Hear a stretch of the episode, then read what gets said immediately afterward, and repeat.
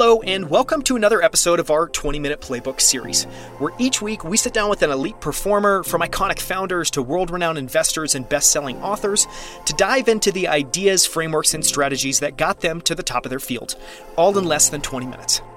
I'm Daniel Scrivner, and on the show today, I'm joined by Howie Schwab, who manages more than 5 billion in emerging market growth for Driehaus, which is a firm that's based in Chicago and where Howie has worked for the last 20 years. At Driehaus, Howie is the lead portfolio manager for the emerging markets growth strategy. In this episode, Howie shares why he thinks we're in the middle of a massive pendulum shift in demographics and capitalism that's been shaped by the last 40 years, and what that means for the years ahead. He shares the mentors he's most grateful for and what he learned from each the advice he'd give himself if he could go back to the beginning of his career, and the most important lesson he's learned so far. You can find the notes and transcript for this episode at outlieracademy.com slash 107. That's 107. For more, you can find Howie Schwab on Twitter at HS underscore barn. That's HS underscore B A R N.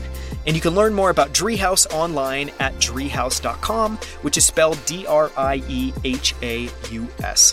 With that, let's dive into Howie Schwab's playbook. Howie, thank you so much for joining me again on 20 Minute Playbook. This episode is going to be a lot of fun, I think. Yeah, no, thanks. Thanks for having me back.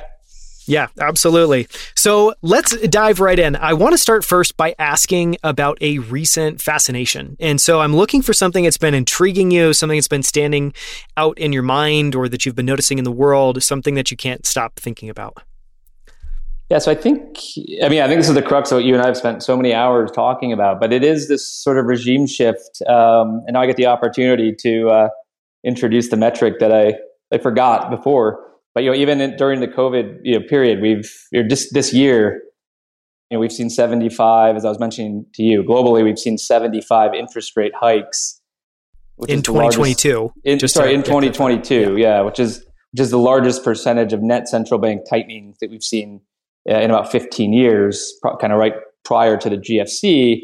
And while 75 hikes seems like a large number, when you contrast that with over 1,000 net cuts since the GFC, and on top of that, $23 trillion of QE, I think it's clear that we've we've sort of reached the end of you know 40 years of sort of policy omnipotence and kind of the golden era of the of the central banker and associated with that lower inflation, um, lower volatility, and you know, much as we've talked about uh, long duration assets and financial assets, you know, being literally the only place to invest, and the kind of the counter corollary to that being you know, either short duration or real assets. Um, so I do think that that tied in with the other things we've talked about, inequality, demographics, you know, the, the debt burden in the country, certainly are are pointing towards a regime shift. And I think really simplistically, you know, we're hearing a lot of Wall Street commentators talk about you know, is this the end of a 40 year bond bull market? But I think that's only really one component. And I think honestly, that's it's almost like a corollary that goes along with the regime we've been in for 40 years. But I think the big, you know, when you ask me, what am I, why is it intriguing me? Like everybody, you know, cogn- cognitively, it's very, very difficult to pull yourself away from how you've invested and those underlying variables that we've invested in for the last 40 years. Um, and I think a lot of investors will struggle with that. And, and I'm not so sure that portfolios are well positioned for a shift in this regime. No, I don't think so. Yeah, and just on bonds, you know, I, I totally agree. I think that's probably the most uninteresting part of that regime shift story. And there's a there's uh, many other components of it that are frightening, intriguing, but uh, yeah, the bond piece is relatively minor. I, I want to uh, you know talk next about when you think about investing. What do you think are your superpowers? And are those things that, you know, are just the way you're wired? Are those things that somebody taught you or you picked up? How do you think about, you know, what drives kind of outperformance or what you're uniquely just really good at when it comes to investing? I think it's, it's have, keeping an open mind and kind of retaining a certain malleability, um, which you know not being too dogmatic in what you're trying to do and again having strong convictions held loosely as we talked about previously i think that's important. I think you know along those same lines you know being you know when i say competitive i think it's um, sort of fixation or, or, being more irritated by your losses you know net net than than sort of celebrating your victories and, and having this constant yearning for sort of how do we get to the next level? And lastly, going along with the first question, particularly today, maybe more than ever, between you know the variables behind this regime shift, plus you know what technology has has done in terms of shaping investments, whether it's passive or you know potentially you know the crypto sort of Web three younger generation. I just think it's really important that that you sort of have that flexibility of mind because there's just a this this industry is littered. You know, the history is littered with firms who were on top of the world and um, you know achieved obsolescence more or less within a decade. Um, LTCM being the the most notorious. And that seems to happen very often around regime shift times where effectively yes, people yes. are unable to decouple from past behavior, past ways of looking at and understanding the world. And I think move to a new model of doing that, which also, just to be super fair, makes sense. It's enormously difficult to try to change your emotional wiring, your mental wiring. But I think that that's one, that's a requirement if you want to be a successful investor across market cycles and regimes. Yeah, absolutely. And I think, again, we've talked about this as well, but in, in terms of how we invest, I think integrating and, and, overlaying macro as well as behavioral components, um, you know, not simply wedding ourselves to this bottom up, here's our specific template and it's time tested is, is really important. And, macro and macro and, and, behavioral, as you might imagine, are a bit more abstract and a bit more um, fluid. So that requires a certain mindset. And, and some people really embrace that and, and some really struggle. I want to ask next about what mentors or figures shaped your approach to investing the most. And this can be, you know, I imagine obviously 20 plus years at Driehaus, spending a lot of time with Richard, you know, the founder of the firm. I'm sure he was a wonderful mentor. Are there, you know, whether it's him or other people, what mentors and figures have shaped your approach to investing and just have shaped you? Yeah. I mean, start off by just saying I completely agree. It's something that I wish I had more of is mentorship, and, and I've quoted Stan Druckenmiller a few times, but I think he has a quote, something to the extent of, "If you have a choice between a paycheck and a mentor, take the mentor." And I absolutely agree. I mean, it's something that we you can never get enough of. So yeah, I think I think Richard, just because I started at Driehaus, you know, out of school and was able to work for Richard Driehaus, you know, at the time he was six months removed from being you know named by Barron's as one of the top 20 investors of the preceding century. That was you know, there's a lot of insights that I received from from working with him, but I think the main takeaway is really where he emphasized that investing's you know, an art as much or more than a science, and that kind of goes along with the flexibility and, and malleability. And he, you know, to his credit, didn't ding me at all for the fact that I was sort of a liberal arts graduate with with minimal you know financial skills. And i think that's actually been uh, you know a point of success for me but it took me a while to realize. I think also richard despite the fact that he again had accolades had been named by Barron's had plenty of money was extraordinarily competitive which is a trait that for better or worse i shared with him um, and really was very much against apathy or complacency. And again i think to be a great investor being fluid but also having this hunger and passion and sort of really a hatred for losing. I mean, I've always said it's I think it's more important that you you hate losing rather than love winning. I think they're they're two distinct things, and I think he he really I, th- I think I already possessed that, but he reinforced the ways that he influenced me was more about. I think really he instilled a sense of a confidence in in in doing things differently and being different, and and he certainly was an eccentric individual himself, but I think also seeing that you need to be you know, sometimes a little left or right of center um, to be a great investor. And so I think those things rubbed off. I, you know, I think beyond that, um, and we talked about this earlier, maybe it's not a, a, mentor in the conventional sense of like, hey, we work together, but you know, reading books and I think reading you know, a number of the narratives and, and quotes that Stan Druckenmiller has has come out with. You know, there's there's just such an abundance of things to read, and and um, particularly I think his mindset and the way that he also kind of approaches the markets and talks about liquidity or you know, I love his quote about uh, basically he says like great investment managers need to focus. You know, uh, the ones that he knows have focused on their failures, and you know requires a huge dose of humility. Um, yeah, I think there's a lot of lessons you can learn from reading about the great investors, um, getting access to interviews or newsletters or or uh, you know full books if that's what it takes. Yeah. I think said another way, you know, to be a good investor, you can't spend all your time patting yourself on the back. It, it really is like looking in the mirror, warts and all, and and assessing what's gone well, but spending as much time, if not more time, obviously, uh, on what's not going well or what you're missing or what could be improved. Because I think there's always as well too. I think that's something I feel like every year I have a new awareness of that there's just more things to be good at, more things to know, more things to refine. I want to ask next if you have a favorite quote or anecdote about investing. And this can be a serious quote or anecdote. I know we talked about a couple so far.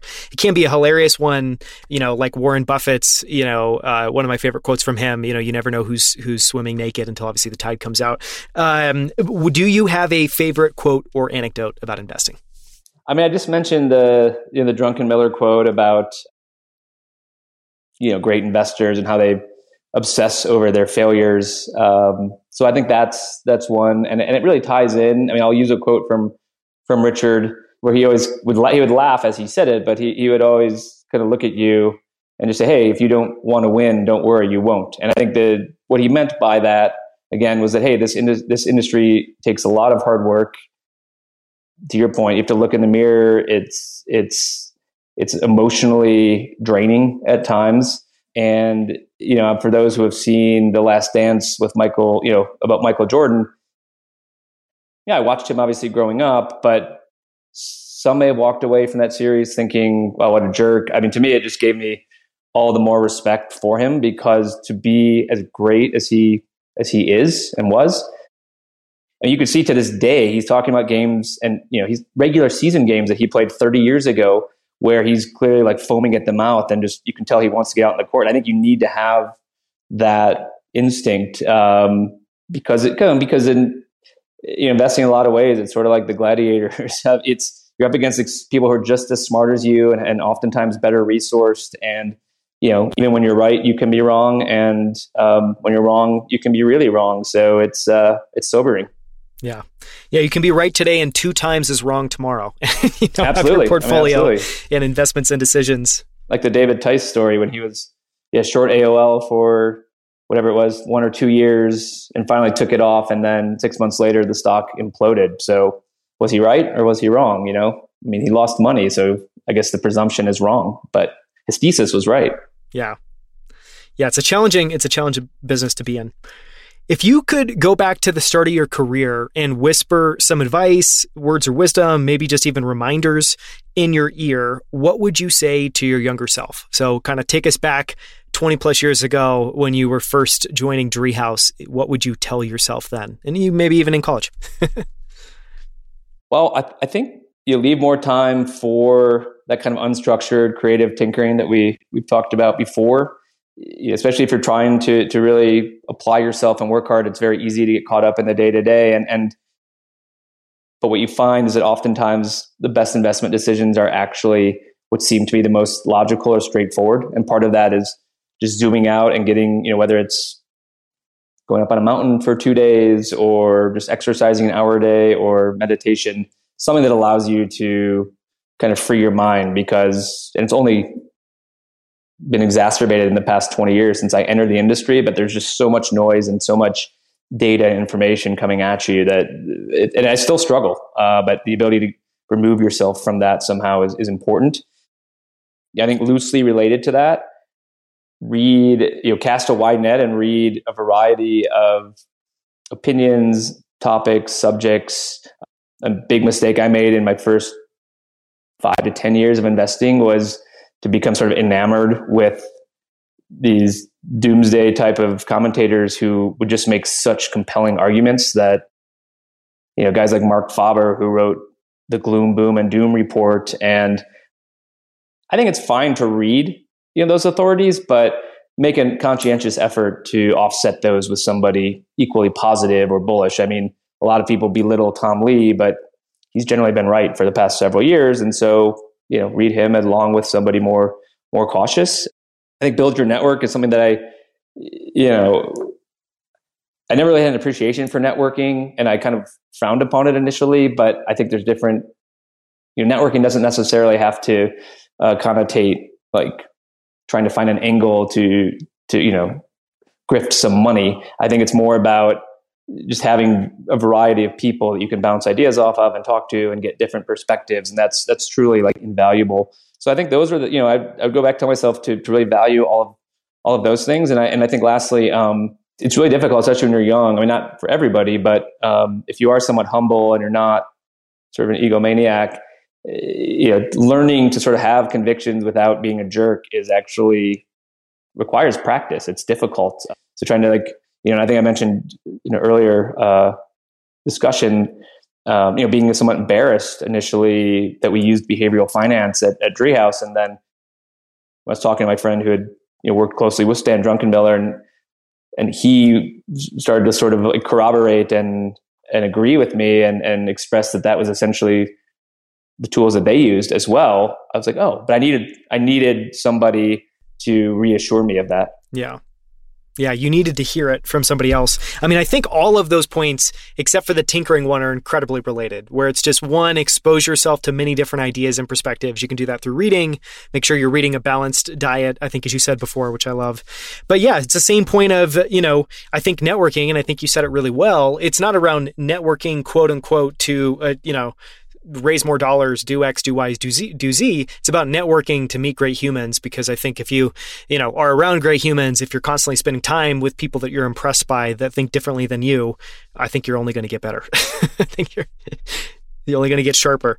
No, that was an incredible answer. If you can, you know, I think the next question I was curious to dig into, and this is a really difficult one, so sorry for, you know, kind of lobbing this your way, but if you had to distill down your investing philosophy into just a few words, what would that be? And doesn't have to be just a few words. You can kind of expand on that. But just what is your kind of overarching philosophy and, and approach?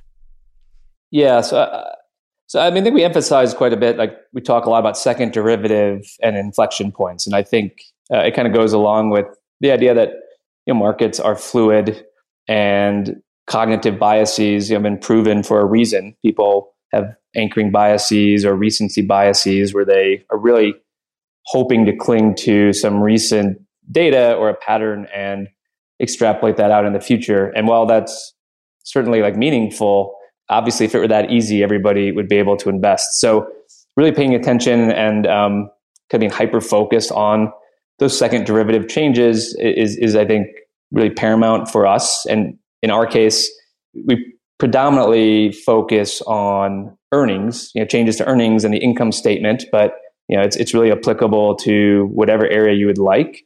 I think integrating you know the macro as well as the behavioral dynamics, uh, overlaying those on top of a bottom up driven philosophy is is unique. It, it it requires some more work and effort um, and skill set, but I think that gives us a differentiated process.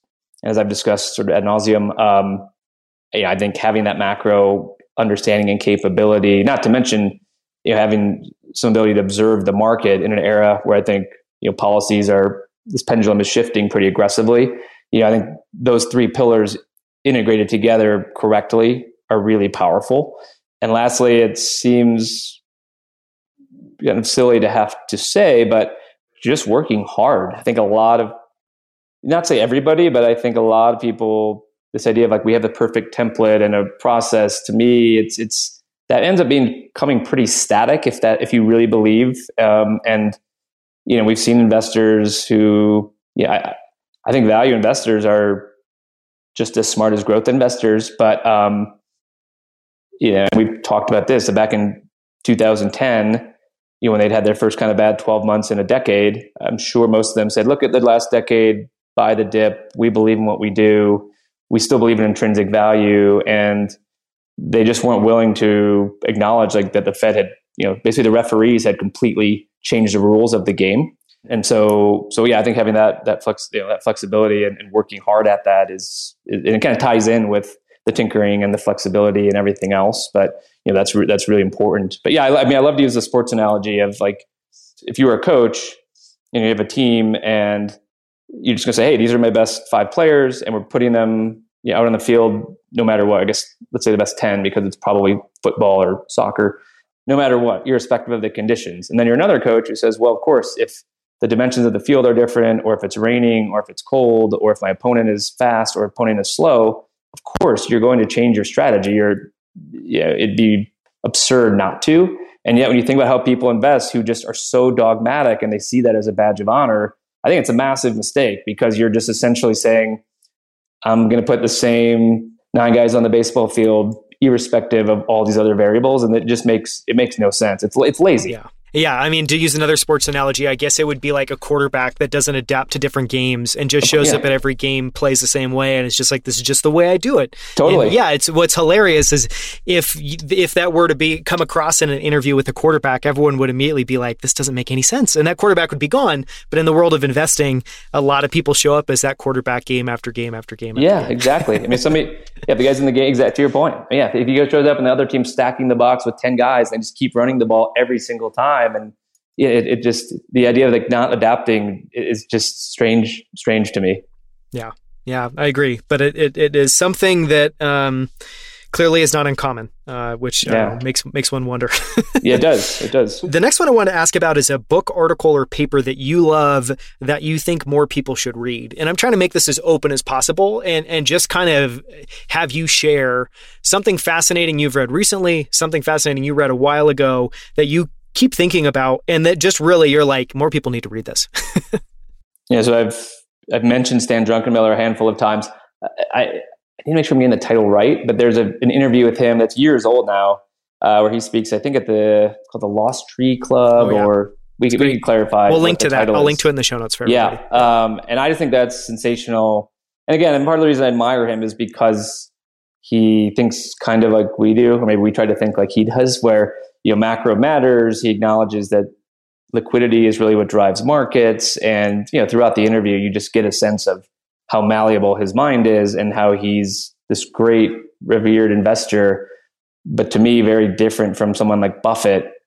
He's like pretty open about how flexible he can be and the mistakes he's made and how he is willing to reverse from those. Again, he's this quarterback who's adapting on the fly all the time and probably audibling 10 different signals at the line of scrimmage. So I think that's a great one. And I think tying in with the kind of behavioral, it's not a great title for a book, but it's called Richer, Wiser, Happier, which I may have recommended to you.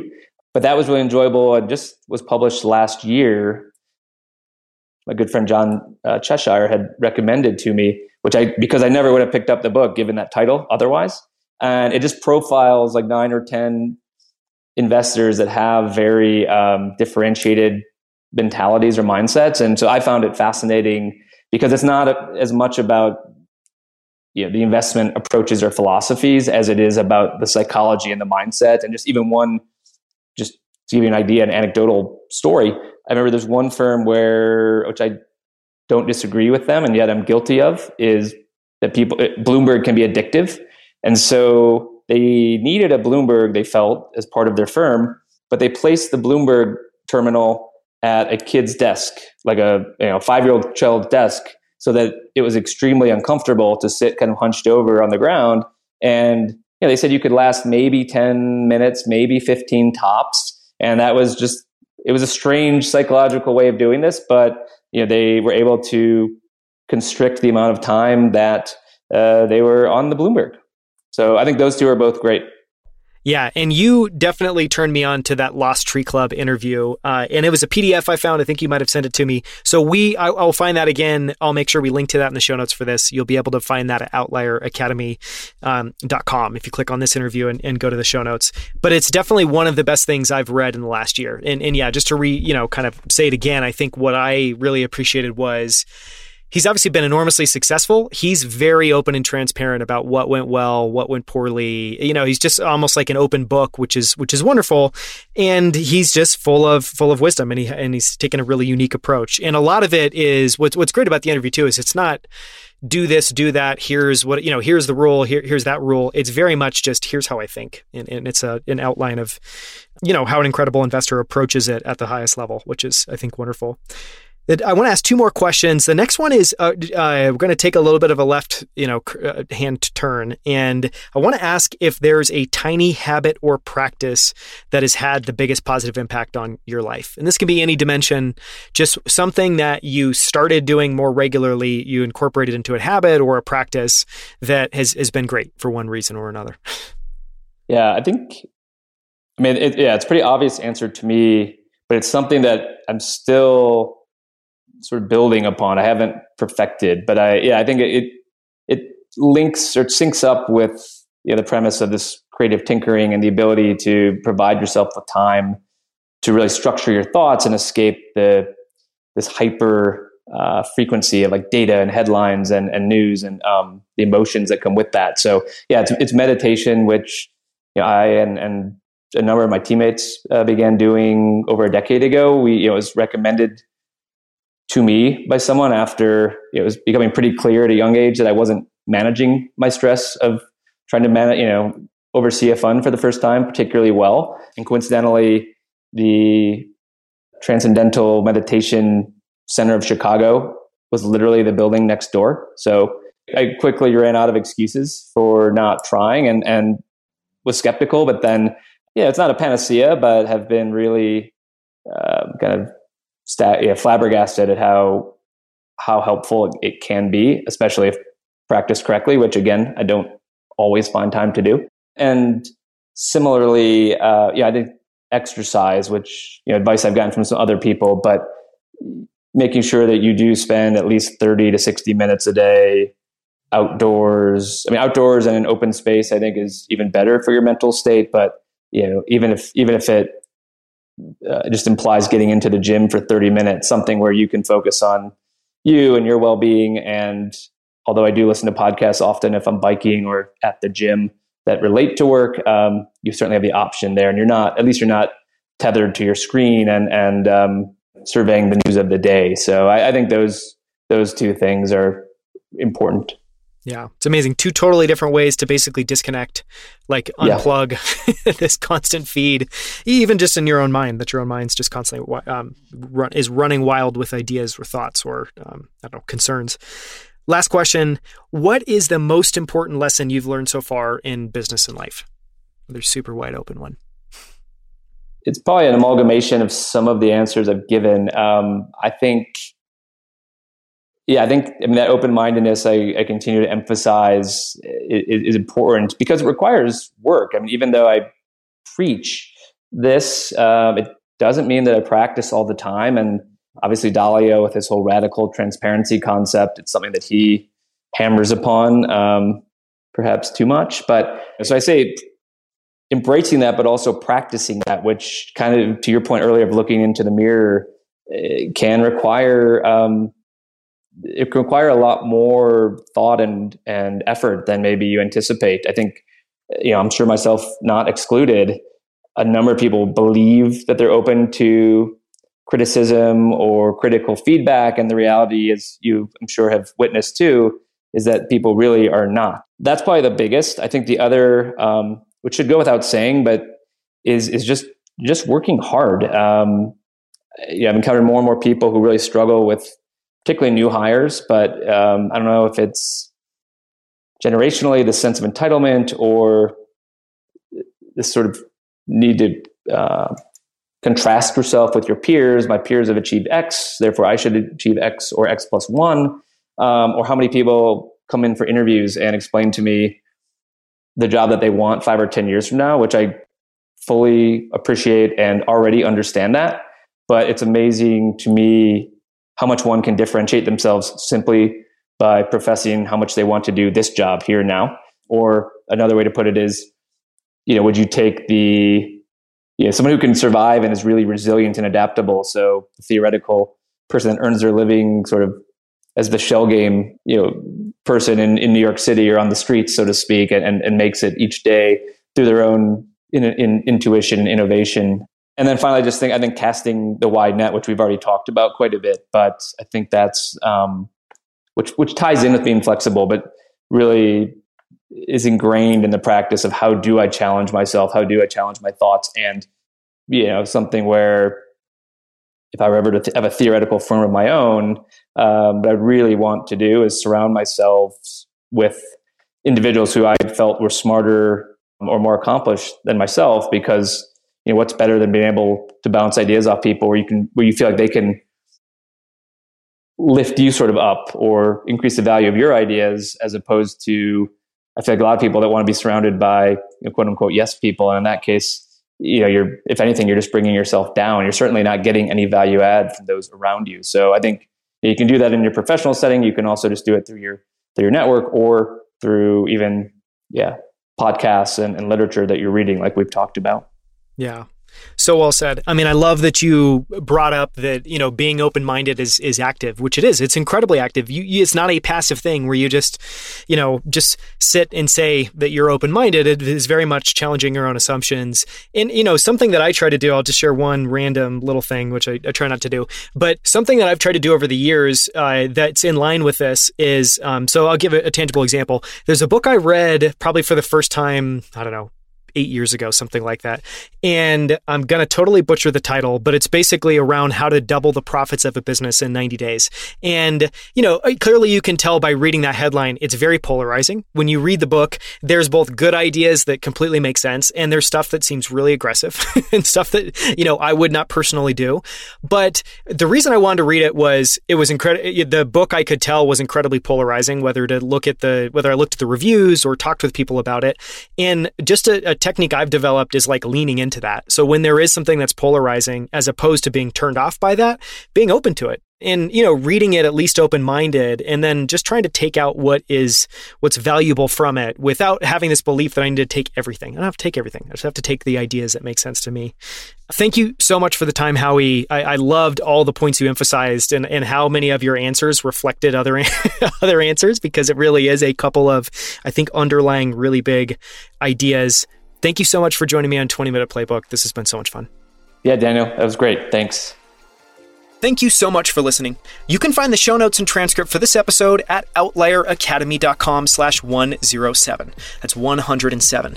For more from Howie Schwab, listen to episode 104, where he joins me on our Investor Spotlight series to go deep on what it's like to invest in emerging markets around the world, including the good, the bad, and the ugly aspects the biggest lessons that Howie's learned over the last 20 years, including some incredible stories from investing in China and Russia. We talk through Driehaus's unique culture and why they're so strong at the behavioral and macro aspects of investing, and we spend a lot of time talking through Howie's research that he's pulled together over the last five years into why we're in the middle of a massive pendulum shift away from capital and toward labor, how demographics and politics are a part of that story, and what it all means in terms of investment opportunities over the next 10 plus years. You can now also find all of our interviews on YouTube at youtube.com slash outlier academy. On our channel, you'll find all of our full-length interviews as well as our favorite short clips from every episode, including this one. So make sure to subscribe and get notified whenever we share new videos each week. Thank you so much for listening. We'll see you right here next week on Outlier Academy.